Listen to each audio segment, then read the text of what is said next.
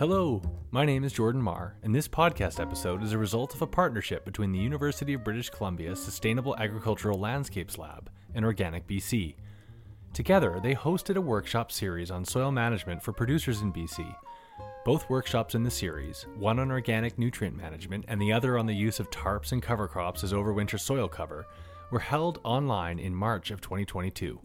The workshops featured results from on farm research trials conducted by the Sustainable Agricultural Landscapes Lab and also included farmer to farmer discussions.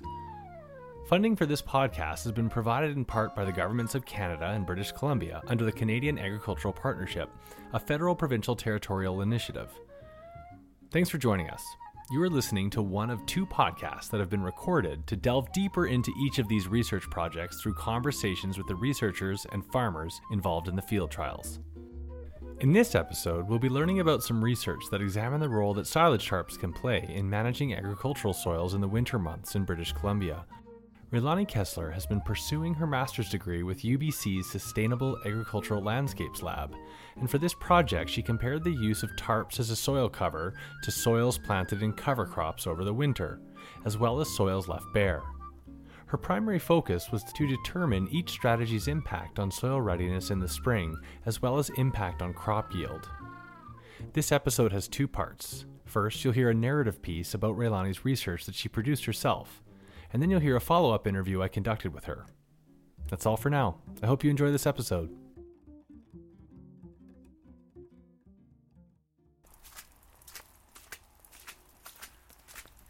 As farmers in the Pacific Northwest, I bet you recognize this sound. Walking the pathways between rows in the off season, trying not to get a boot stuck in the mud. This is a chronicle of soil on those wet winter days. So, welcome.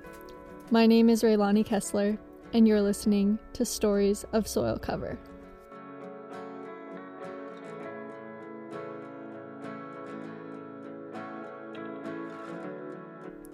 This particular story begins in the fall of 2019 with the start of a research project.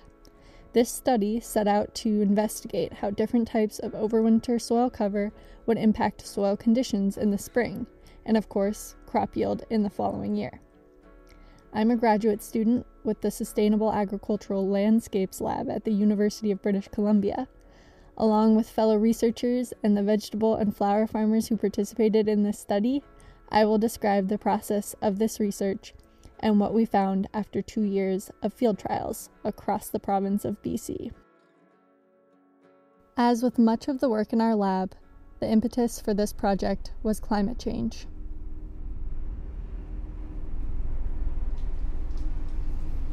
The Climate and Agriculture Initiative of British Columbia predicts that in many areas of the province, average spring and fall precipitation is expected to increase, along with the rise in the frequency and intensity of extreme rainfall events.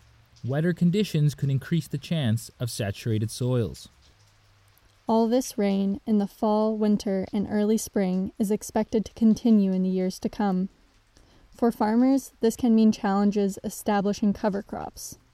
Cover cropping is a staple practice of organic agriculture and for many farmers a preferred management strategy for the winter months.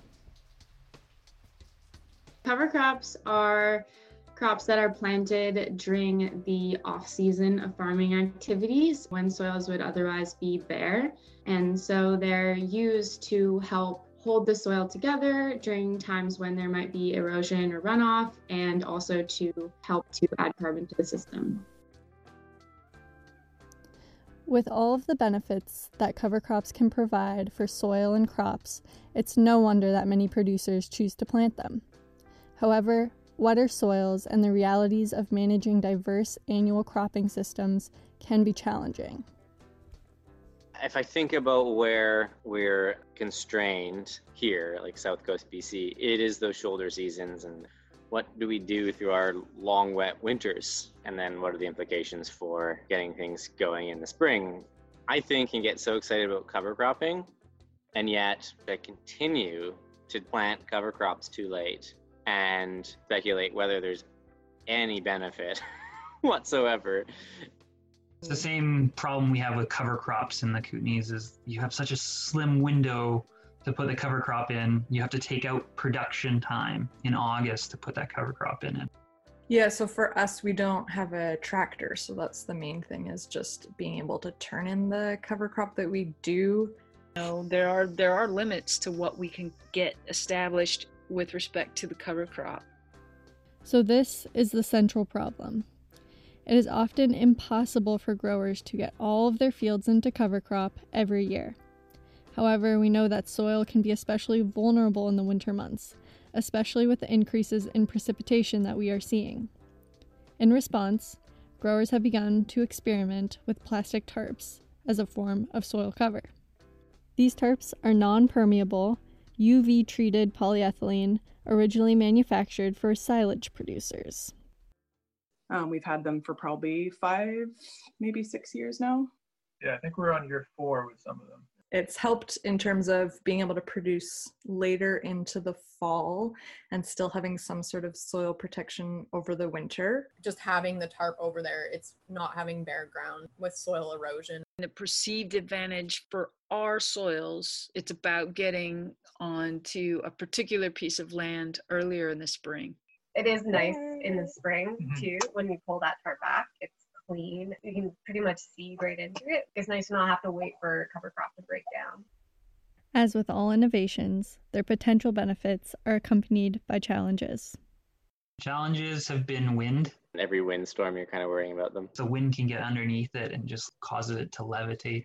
Yeah, those windstorms, they're something. Dealing with wind. So we don't love having the reliance on the plastic? Or just the wariness of more plastic? We use so much plastic and we always feel bad. They create very suitable habitat for mice and voles. We do notice rodents. Mice. Vole explosion. They were just so cumbersome to pull around. The amount of effort required to drag the tarps around. They get water they're hard to move it's not really a one person job. Covered in water it's just hard to move them so these tarps are potentially an important overwinter option in areas where cover crop can't be established. But these tarps are a fairly new tool, so there's a lot that we don't know. From the perspective of the soil, there are questions about the impact of these tarps on soil moisture, nutrient retention, and crop yield, among other things.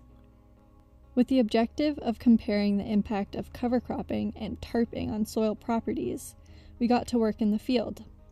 We used two different study designs to set up this experiment. We call them the experimental study and the regional study. Each of these study designs has complementary strengths. The data collected from one study works to strengthen and fill in gaps in the other. In the experimental study, we worked with two farms to compare overwinter tarps with cover crops in a controlled and replicated manner. Both farms hosted a randomly assigned patchwork of 16 tarp and 16 cover crop plots. These farms are interesting comparisons because they are geographically separate, one near Vancouver and the other one in the Cowichan Valley on Vancouver Island, and they both have very different soil textures one a coarse loamy sand and one a fine silt loam. This study gives us a detailed and precise look at overwinter soil cover for a few reasons. We have very accurate soil baseline data. We can control for levels of carbon in the soil, uh, phosphorus, nitrogen, and because we have replication, we can do more robust statistical analyses. However, the experimental approach limits what the data can tell us. It constrains our findings to only the conditions of these two particular farms. This is where the regional study comes in.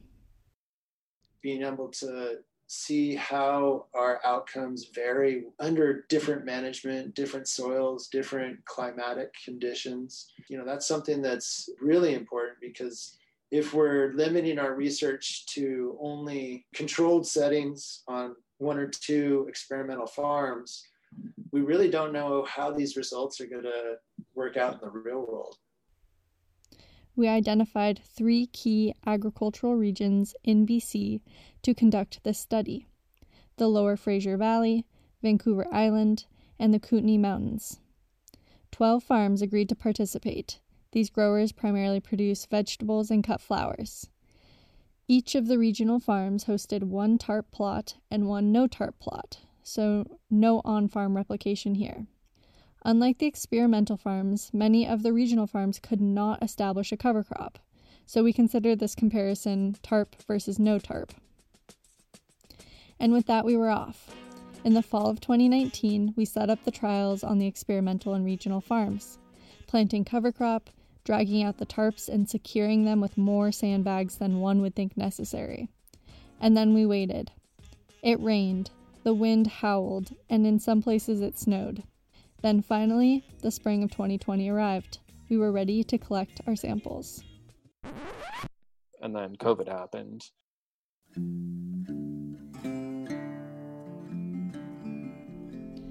With travel restrictions in place and access to the farms extremely limited, it seemed like our work may have been for naught. But the farmers rallied, our support systems in each region galvanized, and everyone agreed to keep the project going. To keep everyone safe, farmers got involved with the data collection on their own farms, and we put in place protocols to keep everyone working at a distance.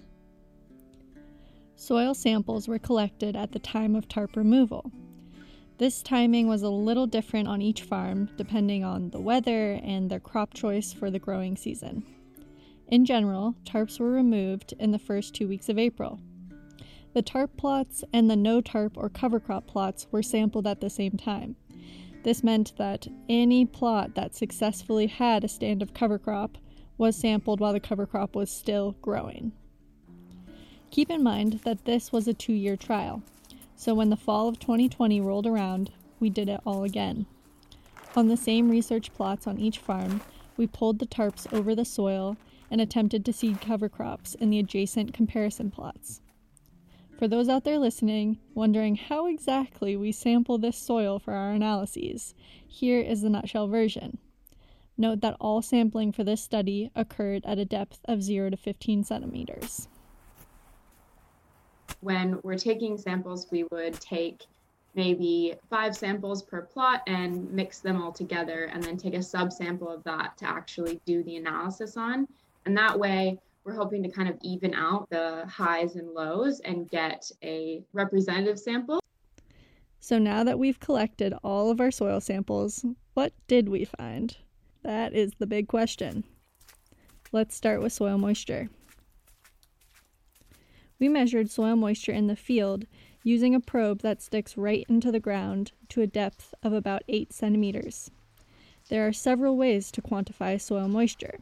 We used volumetric water content, which is simply the percentage of the volume of soil water to the volume of soil. So by fully submerge the probes into soil, those two probes will send electromagnetic waves into the soil. And the time it takes for those waves to return back to the probe is positively correlated to the volumetric moisture content in the soil. In both the regional and experimental studies, we measured soil moisture content when we pulled off the tarps, and at first we didn't see a clear picture. On some farms, the tarps appeared to keep the ground drier, and in other cases, the soil was much wetter. Luckily, we were able to look a bit closer on one farm, and that gave us some insight into what might be happening. At one experimental farm site, we were able to take soil moisture measurements over the winter. Every two weeks, we stuck that probe into the ground on every plot. From this data, we saw something interesting. All winter, from the time of tarp installation in the fall until early March, the soil under the tarps stayed drier. Then, bam! Spring hit, and the soil under the cover crops was drier. It stayed like this, with wetter conditions under the tarps until we pulled them off in late April. It's likely that as the air and soil warmed in the early spring, water was able to evaporate in cover cropped areas, whereas the impermeable tarps held the water in. As the cover crops started to put on new growth, their roots would be pulling up water from the soil as well, further drying out the ground. This could explain all the variation we saw on the regional farms. soil moisture is very dependent on the timing of tarp removal. There is likely a window of time in the early spring, depending on soil texture and climate, where the choice to remove or keep in place a tarp will be important. This is a consideration for growers who plan to till after tarp removal, who may want soil moisture to be kept low. On the other hand, if you are a grower on coarse textured soil wanting to keep that water from evaporating, you may want to keep the tarp in place as long as possible. An interesting finding for sure. The next thing we looked at was plant available nitrogen, sometimes referred to as PAN. Nitrogen comes in many forms in the soil, but here we are talking specifically about nitrate and ammonium. They're simple molecules that contain nitrogen. They don't have any carbon in them. We know that carbon based molecules, that means that they're organic, they're coming from living organisms. Nitrate and ammonium, without that carbon, are inorganic forms of nitrogen. And these forms are really important from an agronomic standpoint because plant roots typically take up inorganic nitrogen, such as nitrate and ammonium, a lot more than carbon based molecules. Beyond the agronomic importance of plant available nitrogen, we need to consider how these inorganic forms of nitrogen move in the soil and what that means for their susceptibility to leaching in the rainy winter months. Nitrate and ammonium, they have these charges that are associated with them. So we call them ions. Nitrate is a, a negatively charged ion, and ammonium is a positively charged ion.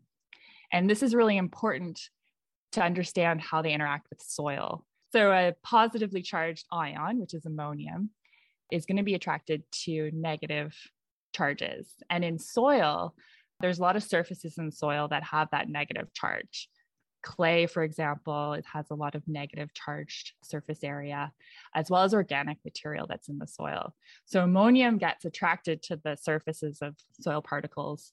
So it's not going to move a lot in soil. Whereas nitrate has that negative charge. So it's just going to flip right by those negative charge surfaces and it moves really well in water. So it's going to move in, in water, not get attracted to soil as much. And that's why it's more susceptible to leaching.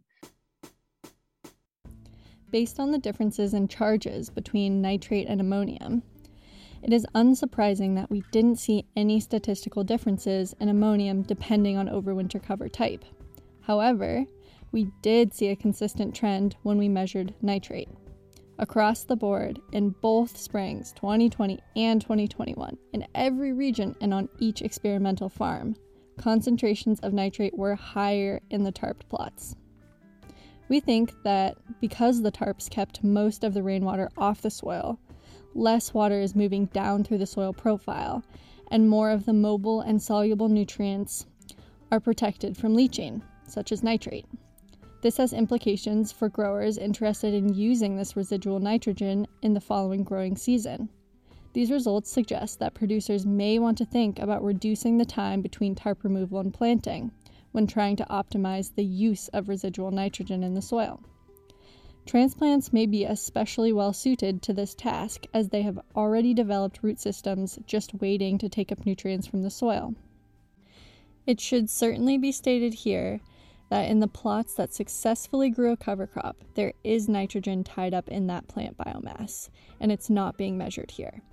This nitrogen will become available once the cover crop is tilled in and has decomposed. However, because many of the regional farms did not have cover crops and we still saw elevated nitrate concentrations under the tarps, we think there is some protective action by these tarps for soil ions. Now, we are almost through this results section, and I think we should pause for just a moment to think a bit deeper about how it is that we measure plant available nitrogen. In part because I'm having such a good time and I don't want this to end, and in part because it's neat. There's a few different ways you can measure nitrate and ammonium in soil, but one of the most common commonly done ways that we do it in the lab is removing those ions from the soil and then you you mix it with a salty solution and that salt knocks those ions off moves them into solution and then we mix up that solution with other chemicals that react together and change the color of it. And then running it through a machine that can measure how much light gets absorbed by that solution. And the more light that gets absorbed by that solution means there's more nitrate or ammonium in that soil. We call that spectrophotometry. Measuring plant available nitrogen is one of the more beautiful lab activities that we do. Once the chemical reactions have taken hold of the sample solutions, the color changes can be pretty spectacular. Ammonium turning a calm blue and nitrate a bright pink.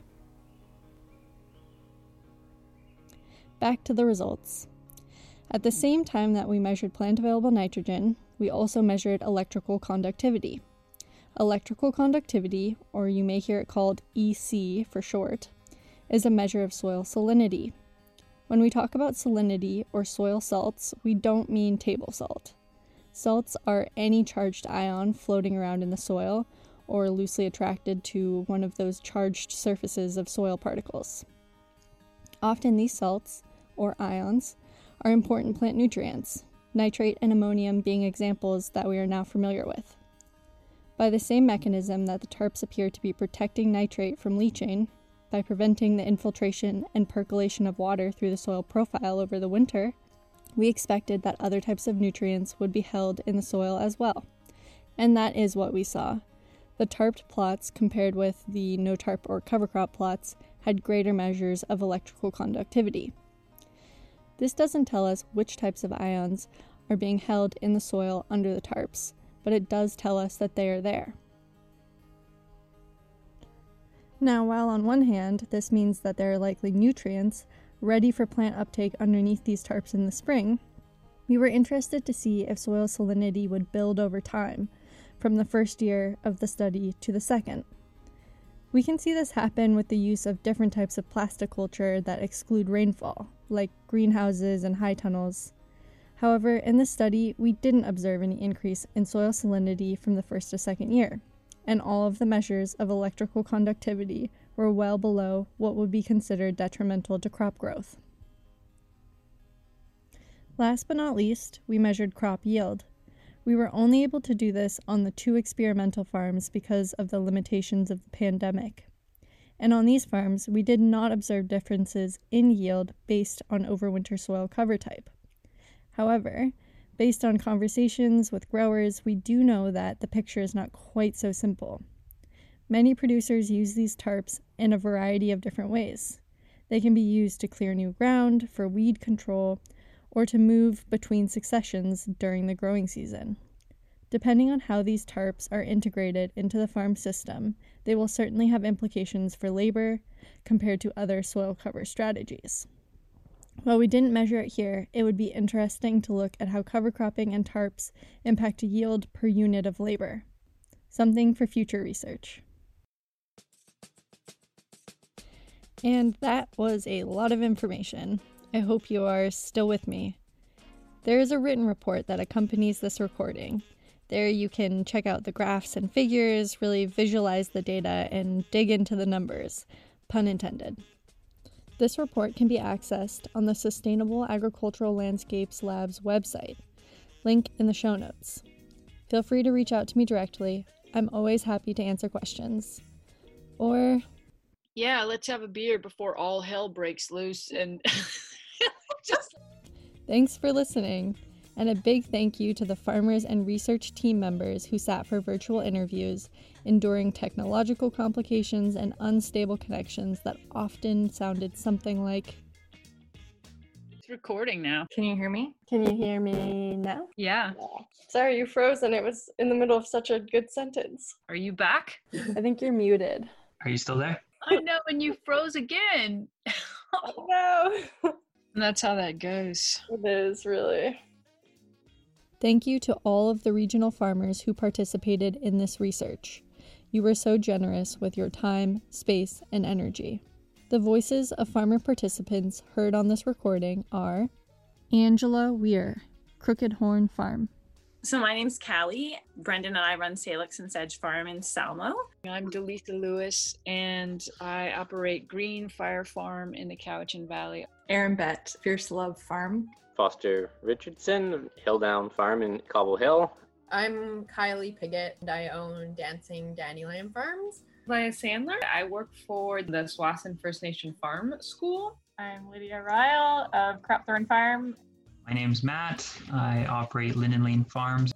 Uh, I'm Nikki. I'm Nick. Tatler Road Farm. My name is Scott Humphreys. I operate Bent Plow with my partner Emma Soyak.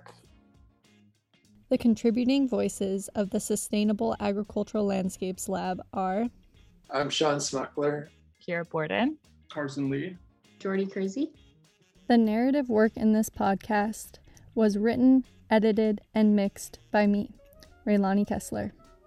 Music by Victory Shoes, Robert John, Lobo Loco, and Ketsa.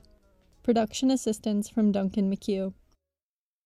This research was conducted on the traditional and unceded territories of the following Indigenous peoples who have lived on and cared for this land since time immemorial the Hunkkaminam speaking Musqueam, Tsawwassen, Kwantlen, and Katzie peoples, the Halq'eméylem speaking Stolo peoples, the Hul'q'umi'num' speaking Cowichan tribes, Tsubaset, and Stz'uminus peoples, the Lekwungen speaking Semiahmoo and Songhees peoples, the Nissulchin speaking Syilx and Sinixt peoples, the Secwepemcin speaking Secwepemc people, and the Kootenai speaking Ktunaxa people. Funding for this project has been provided in part by the governments of Canada and British Columbia under the Canadian Agricultural Partnership, a federal provincial territorial initiative. Funding is administered by the Investment Agriculture Foundation of BC. This project is part of the Farm Adaptation Innovator Program delivered by the Climate and Agriculture Initiative BC.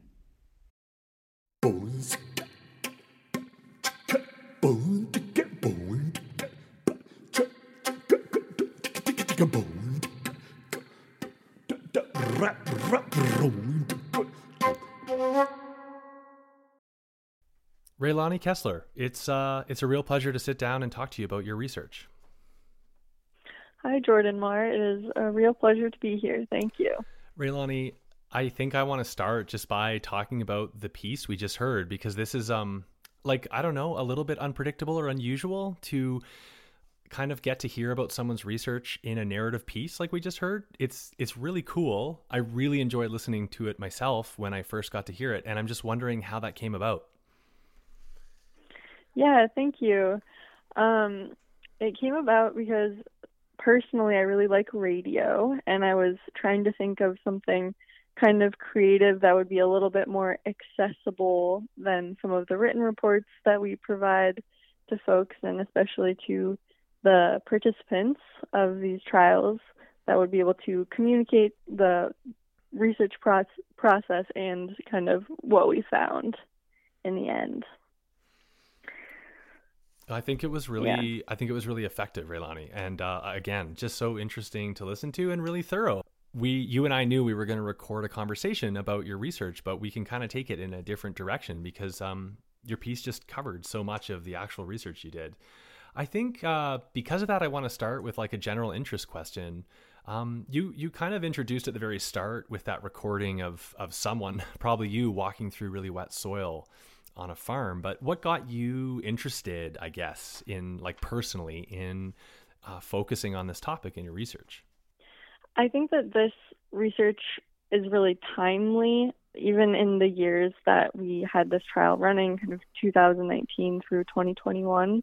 We saw um, pretty dramatic rainfall in the in the winter months, and so this is something that is topical for farmers or the people who are out there managing soil have a lot to deal with and um, our job as researchers is to help provide kind of information so that folks can make the best decision they can with the tools that they have and understand some of the the factors behind it all and certainly these um, tarps are becoming more and more popular, especially at a smaller scale. And because they're relatively new, there's um, we're lacking in some of the general information about their impacts. So this project ultimately aimed to um, serve growers and having a bit more information when they go to make their overwinter plans. I've got to say, Raelani, that's like one thing that I find so cool about about your work, um, and and also your colleague Amy, who will um, I'll also be interviewing in this in this podcast series. Um, just that, like, you're two researchers from like kind of my region, like of British Columbia. And I know, or I have a sense because I've attended conferences with you before, going back a few years, and with your other colleagues, that um, this work has kind of sprung out of of researchers like you and and your colleagues and your advisors and stuff like interacting with the farming community and asking what they want to learn about or what where the research needs are. And i know that i know starting a few years ago i was asking for research on tarps and i know others were too. So it's kind of cool to see that process actually bear fruit you know? Um, i learned i learned i learned like i learned quite a bit from from your research or and and some of that was just like stuff that was new to me. Um, and also just a part of your conclusions were just confirming what i think probably many of us assumed but there's a difference between assuming and kind of starting to get data that can you know provides confirmation you know?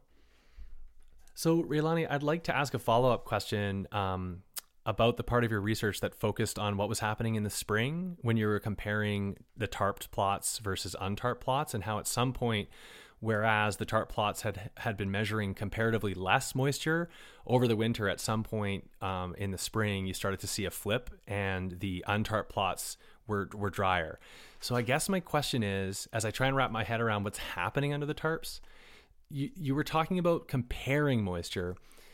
Did did moisture if we think about just the moisture readings or measurements under the tarps as you proceeded into the spring did actual moisture levels ever rise or was it more is it more correct to say that no the moisture never got higher under the tarps in the spring but rather the uncovered areas were just drying out faster for the reasons you covered in your piece? Right. So it's like more is it actually holding in water or is it just evaporating slower yeah. Like, is that what you're saying? Yeah. So, like, because yeah. essentially, I was just wondering if there's water arriving into the soil under the mm-hmm. under the tarps and actually bringing soil moisture up, rather than simply um, soil moisture perhaps is staying the same or slowly going down, but but at some point in the spring, the rate of evaporation in the uncovered plots just increased, and therefore, comparatively, were drier. Right. So what we see is that the soil moisture under the tarps holds steady, and then the soil moisture in those cover cropped areas decreases. So it's not that there is more water being added to these tarp areas, they're just not drying out at the same rate. And then when we pull off the tarps fairly quickly, the soil moisture levels converge between the tarped and the cover cropped areas. Right. Well, at, at any rate, it was just um, that was kind of that was a small revelation for me in listening to your piece. Was just that as we as we think about these rates of change when comparing the two kind of approaches, um, if you are using tarps, it, it it it tends to speak to like different strategies you can take depending on what outcome you want. Um, whether you're whether you're trying to whether you, you have a motivation to keep moisture levels high or whether you're in a hurry to dry things out. Yeah, absolutely. And that's going to depend on so many other things, like what what systems are in place. Are people needing to till? Are people direct seeding or transplanting? Are they on a coarse textured soil, or they have a really um, finer? Uh, if they have a finer texture soil, that's going to hold in that water. Yeah, it just really depends on what you're working with and what your goals are. So another another question I, I want to ask you about um, comparative moisture in these kind of two approaches or systems is I know that some of your uh, research was done on farms in the interior, the southern interior of BC, in the Kootenays, I believe. Um, and mm-hmm. so I'm assuming that for a good portion of the winter um, on those plots, the, the ground was probably frozen and and and or covered in snow and In general, you made a statement or two about how like you saw a lot of uniformity of your conclusions, like across all the different um, farm ecosystems you were researching in. But is there anything different or noteworthy you observed about anywhere where the ground was freezing? I'm thinking about both the um, comparative soil moisture levels, but also, you know, you were you were looking at basically whether nitrates were were staying put or not, and I'm wondering how it was different in the in in anywhere where you'd have frozen soil. Yeah. So, uh, to speak to the soil moisture part of that question, we actually weren't able to collect soil moisture data in the spring in the Kootenay Mountain region in 2020 because of COVID. And then when I say that uh, we saw kind of the same trend across all of the regions, that just means that we generally saw that there was higher levels of soil moisture in these tarped areas than in untarped areas on the regional farms. However, the total value or the total amount of water that was actually in the soil did vary by region. So it certainly was the case that, um, you know, Vancouver Island and the lower mainland had wetter soils than the Kootenay Mountains in the spring, but it was, you know, in every region still the case that those tarped plots had were were wetter. Um, and yeah, because on the regional farms we only measured soil moisture at that one point in the spring, it's really hard to say what was happening in the frozen soils over the winter by the time that that we were there uh, taking these measurements or the farmers were taking these measurements the ground was not frozen right. And then was what about on the kind of what about in terms of the focus on um, the movement of of ions i guess? Like uh, we, the main focus in your piece was nitrates but um, was there any noteworthy difference did, that you found like in in in the Kootenays where where the more the soil would be frozen for more of the season? We didn't observe a major difference by region with nitrate. In 2020, all of the regions looked pretty similar in their absolute levels of nitrate um, or the concentration of nitrate that we measured in the soil.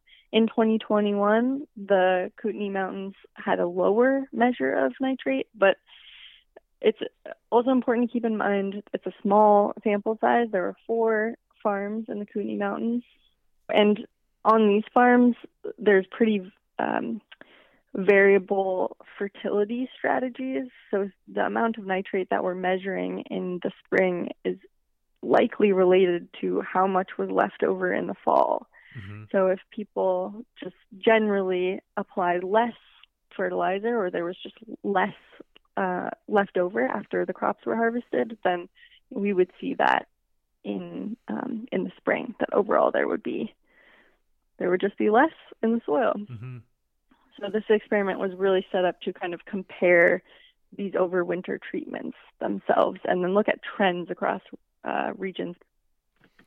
So the other uh, kind of the other topic I wanted to follow up on after listening to your piece was on um, essentially your your crop yield testing. So you you waited until the fall following your first round of comparisons in the spring, um, because you wanted to be able to try and see if there were differences in crop performance in, in between the two systems. What I was thinking about as I listened to your piece is, um, is it is it was there any risk did you have complete control over the plots? I mean did did each set of plots receive the exact same amendments? And and was like did you take the exact same approach to growing crops in your when you were comparing the two systems? Yeah this is a great clarifying question so we measured yields only on the experimental farms so ubc farm in the lower mainland and um, greenfire farm on vancouver island and both of these farms, we were controlling the fertility amendments. This is part of how this project relates to the nutrient management project of the previous podcast. So we're still trialing those treatments where we have different um, levels of compost and fertilizer that are applied to different plots in the field. And we're able to, when we look at that data, account for differences statistically using mathematical models, which allows us to kind of isolate the influences of the treatments we're looking at and then pull out the variation that might be um, being caused by something like a difference in fertility treatment or topography or shading. So we are controlling for that mathematically, and then we're also controlling that for that in the field by applying um, uniform levels of fertility. So I guess based on plant requirement. Right. Yeah. So I I guess where I guess where my question came from was I was imagining a scenario where what if you added so so let's say you took the same approach for a given covered plot and an uncovered plot through the winter. Then the spring comes. Mm-hmm. So let's say you control and take the same approach and it's the same application of amendments and same set of crops grown. What about a scenario where in both cases you've added more nutrient than the crop needs anyway? And that because it, it's funny you mentioned your colleague Amy's project on nutrient management because that's what I was kind of thinking about was well, wait a second if if you're looking at a measure of crop yields at the end of the season is is there a risk that you've added more nutrition than the crop needs anyway and so therefore measuring yields and other crop performance may not be an indicator of what was happening comparatively between the uncovered plots and the covered plots am i making sense Yeah, um, it does make sense. Okay, so in some of the plots, we're actually applying no fertility. So the control treatment gets no compost or no fertilizer. So we do have an idea of the differences in yield um, as they relate to just these overwinter treatments with no like compost or fertilizer interfering potentially. And then all of the other nutrient amendments um, that we apply are to the same level, just using a variety of sources. So they're all getting the same amount of nitrogen. And then we are calculating the amount of fertility to add based on what we think the crop will remove. I do think though, like two, so we grew kind of, um, we grew fairly long season crops. So in the first year, they were beets and fennel, and then shelling beans in the second year.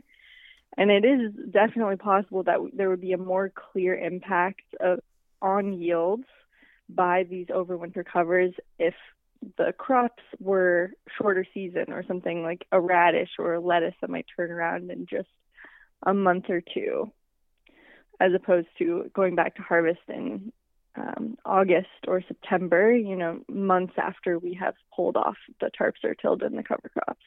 So I think there could certainly be a difference depending on crop selection also. Sure, but I also think I understand a bit better. And this is where, you know, not being a researcher, I didn't directly go to this, but just that because you have different, you have the control, in, including, I guess, the plots with no amendments added. It's in the comparison of the different applications of amendments where I guess your models and your different ways of comparison start to give you a picture of what's of the relationship between the overwintering stage and the final crop. Yeah, and this is also kind of where the power of the experimental design comes in also. So we have these two farms that are in two different climates, and if we see the same trend on both farms, that also gives us an indication of the robustness of the difference that comes from these treatments that we're trying to measure. So when we, you know, don't see a difference in yield in both of these circumstances, that also is a, a clue or an indication that in just in the way that we have set this up to measure yield as just a product of tarp or cover crop, we're not seeing that that's a hugely important factor. There's a lot of other things that go into um, crop yield, like you're saying. Right. Okay. Well, thank you. Those that those were my follow up questions after hearing your piece, and now I kind of was hoping we could just spend a few minutes kind of broadening out and talking more generally about the use of tarps on farms. You know, because I think Yeah, I- talking tarps. well, yeah. I mean, I assume you've been you've been kind of uh, obsessed with them for the last two or three years, and as I haven't mentioned it yet um, specifically, but like I've been using I've been using tarps in my market garden for years now. Um, sometimes for breaking down crops, and sometimes to um, to reduce the amount of moisture moving through my soil over the winter. So. Um, yeah, this was this Mm. was really relevant to me. But I guess I guess I guess my first question, just for people, especially I'm thinking about the people who maybe aren't using tarps yet. So you mentioned in your piece, like typically farmers are sourcing um, a type of plastic normally produced or originally intended to be used as like a silage tarp, which is a method for fermenting various food materials for um, for livestock. But it, it's a very suitable um, UV resistant plastic to use in this application. Um, But I. I'm wondering if you could fill, give us some details on because you've seen a lot of farms that are have used them. Um, what what is the give us an idea of like the typical scale of the farm that's doing it, and give me give me if you see a farm making regular use of tarps, like what's a small size tarp being that you see being used, and what's a what's the biggest size tarp you being see being used? Speaking from my own um, experience working on farms that use tarps, and then also learning a lot from the growers who participated in this project, people are using these tarps for a really wide variety of purposes, and the the size of them is really dependent on the size of the farm and then the purpose themselves. So the farms that participated in this study were anywhere from maybe a little less than an acre all the way to 10 acres. But the people who were using or are already using tarps are kind of in that less than five acre under cultivation zone. Well, for for what it's worth, Uh, for what it's worth, it's what I see anecdotally too. I would I would probably pin it Yeah. at like typically the one to five acre size farm is what you where you typically Yeah. see, and and and you know usually we're talking about vegetable production is where we're Mhm. we're seeing it. Yes. Fair enough. Yeah. Um, Yes, definitely annual production. So there's some folks are using them in cut flowers that um, and cut flowers that have a, a similar suc- successional kind of strategy to what we see in small scale vegetable farms. And- but and- the size of the tarps themselves are anywhere from one bed. So there are people who are managing these tarps on a bed by bed basis. It would be, you know, just three feet wide by maybe 50 or 100 feet long to people covering kind of an entire block. So that tarp might be 25 feet wide by 100 feet long. Okay. All right. So it's just I mean, I was asking out of my own interest partly because like for for for the record on my farm all of my tarps are standardized to the size of my planting blocks, which is about 42 feet by 50 feet. That's so those are those are what all my tarps are. Mhm. And um Can you move that by yourself? I Is can- that a one person move? it it, de- it more? depends as you probably know. Um yeah. you know when they're covered with water that's that's a that's a different ball game but like generally speaking if i have to i can move a tarp even with water on it by myself um, I, I usually prefer to have a helper but but like yes i move them all the time by myself so my 42 by 50 is not that much different in area than the 25 by 100 you know that you you Mhm. just mentioned so uh, if, if you're using hum, human power that seems to be getting towards an upper limit before it gets you know pretty pretty difficult um, to be moving them. Yeah. So that's and that is something that people talk about a lot in the scaling of their tarps is they're thinking about the labor that they have available and if it is important to them that they can move that tarp on their own or if they pretty reliably have someone else and can get two people moving these tarps. totally. And then just like regardless of overall effort required, I'm, I I have to say I'm really glad I don't have hundred foot long tarps, which I know some of my colleagues do, because they're just uh, aside from how much they weigh, they're just so unwieldy. Like in general, at, Yeah. at that length, so um, they can they can get tricky.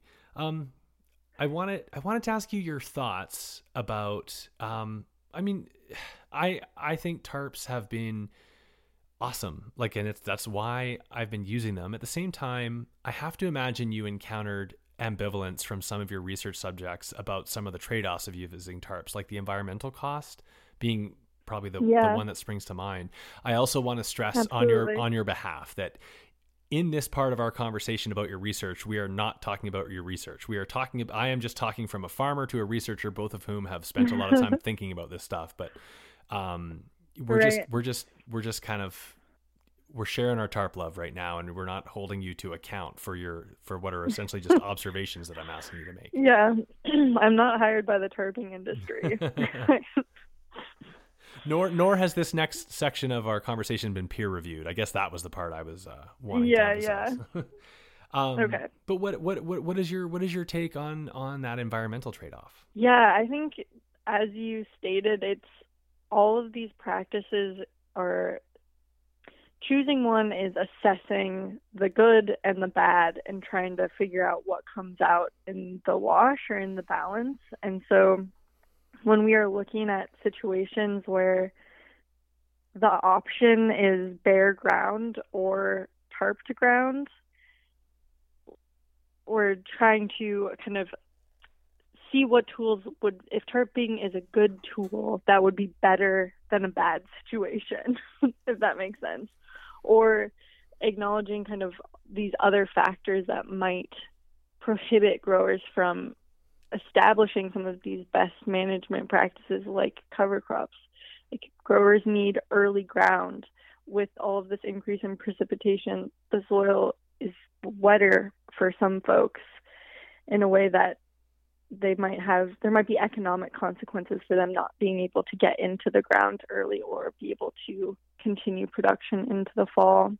And so giving people information about the options that they have while still acknowledging that this is absolutely a petroleum product. Mm-hmm. it would be great to see um, in general options for recycling these tarps or just agricultural plastics in general and some good ways to repair them. Uh, i think people would be interested in both of those those things but the other thing i do think about is like there is information about the microplastic part of it or any sort of like leaching from tarping or plastic tarps is like becoming more available but that is also something that comes up for people when they think about the reasons why they wouldn't want to use them It's I've thought about it. I've, Raelani. I've, I've thought about it for as long as I've been using tarps. I go back to your piece though, and I you had one or two farmers quoted talking about the real challenge of getting those cover crops down at the end of the season in the sense that you if you're trying to get a full cover there's there really in this part of the world there isn't in many cases there's not enough time to get i mean Yeah. a general rule of thumb for an ideal cover crop headed into the winter is 60 days before last frost you're seeding your cover crop and not just like it Right. really i can i can validate those farmers statements it really isn't very realistic um Mhm. un- unless you're cutting your season really really short. In fact like i can i'm more i i find it you know when you talk about in the spring and needing to get a head start i think that's actually the easier part. I i can wrap my head as a farmer around delaying my crops by the three weeks that i would need to say turn under my cover crop that that I'd be more willing to accept as a as like just a reality of cover cropping. It's it's just getting the cover crop down in in the fall. And then when you when you think about this point you're making and it's it was really hammered home by by the terrible terrible atmospheric river based storm of of November 2021. Yeah. Um they really become like especially down I would argue um down in the wetter like regions where the soil is less prone to get be covered in snow and ice it's a pretty important factor. So um, i do think like every decision in farming is a series of trade-offs and there are the trade-offs you and i just kind of highlighted with with the tarps and we haven't talked just about their expense. You're introducing a new expense into your system but um i don't know. They do as you as your research has demonstrated they confer some some serious like some benefits really worth considering Yeah, and I, I think one of the other um, benefits, maybe worth stating, or another thing we haven't talked about, is there are people tarps are, have a much lower barrier to entry than a tractor or some sort of mechanical um, way of clearing the ground. So for new growers who are not growing on a huge amount of space and don't have a lot of equipment, I think that these tools like tarps make it more possible for them to do things like clear more ground, move between successions in a way that would otherwise cost them a lot more money. Um, and then also, you know, you have to be able to know how to maintain and use uh, equipment, whereas tarps are pretty user friendly once you figure out how to fold them and how to make them stay down in the wind. yeah, totally. Um, and then just as you were making that summary, I, I realized I almost forgot to highlight, even though you talked about it in your piece, and so did your your guests in your piece, the rodent issue is not to be taken lightly with these things. Um, you, Absolutely. you use you use tarps for a few years, and you're inviting a buildup of a serious rodent problem because it's just this perfect habitat uh, as far as providing both habitat and also protecting these um, rodents from the predators that would normally be keeping them in check. Yeah, it's very true. they do love it under there. And there was someone who said that, you know, apart from the holes that rodents will chew in these tarps, they said the holes that their dog then contributes to the tarps, trying to get at the rodents underneath them, is kind of like a double whammy. So Raelani, um, you know, as we've just kind of covered, it's I, I don't think I, I, I think I can speak for both of us. You can correct me if I'm wrong, that it's it's certainly not correct to say that using tarps in your system is an absolute no brainer you have to you have to give it some thought. You have to weigh those those pros and cons. As a farmer, I've weighed the pros and cons, and I continue to use the tarps. But what I will say is like it's a lot easier to make decisions when we when we actually start to have like data on on their use yeah. and we have actual knowledge from from researchers like you and so i just want to finish by thanking you it was just so cool as i said at the start of our conversation um, to just just like get to learn about the results um, conducted by research that was created at least partially because of requests of the farmers who wanted to know more about the practices they were engaging in. That's super cool. Um, and I just want to say thank you. Thank you for all the effort you put into um, learning and, and sharing what you have. Yeah, well, thank you for all your thoughtful questions. I yeah, this is the good part of this research is getting to talk with people who use these techniques and hearing their experiences and how this has has been helpful for them. So thank you. All right, that concludes our two part series about some recent research of the UBC Sustainable Agricultural Landscapes Lab. A reminder to check the show notes for each episode if you want to learn more on these topics. These two episodes were funded by the BC Ministry of Agriculture, Food and Fisheries Knowledge and Technology Transfer Program. Amy and Raelani, it was a pleasure to work with you. I learned a bunch. Talk to you soon, everyone.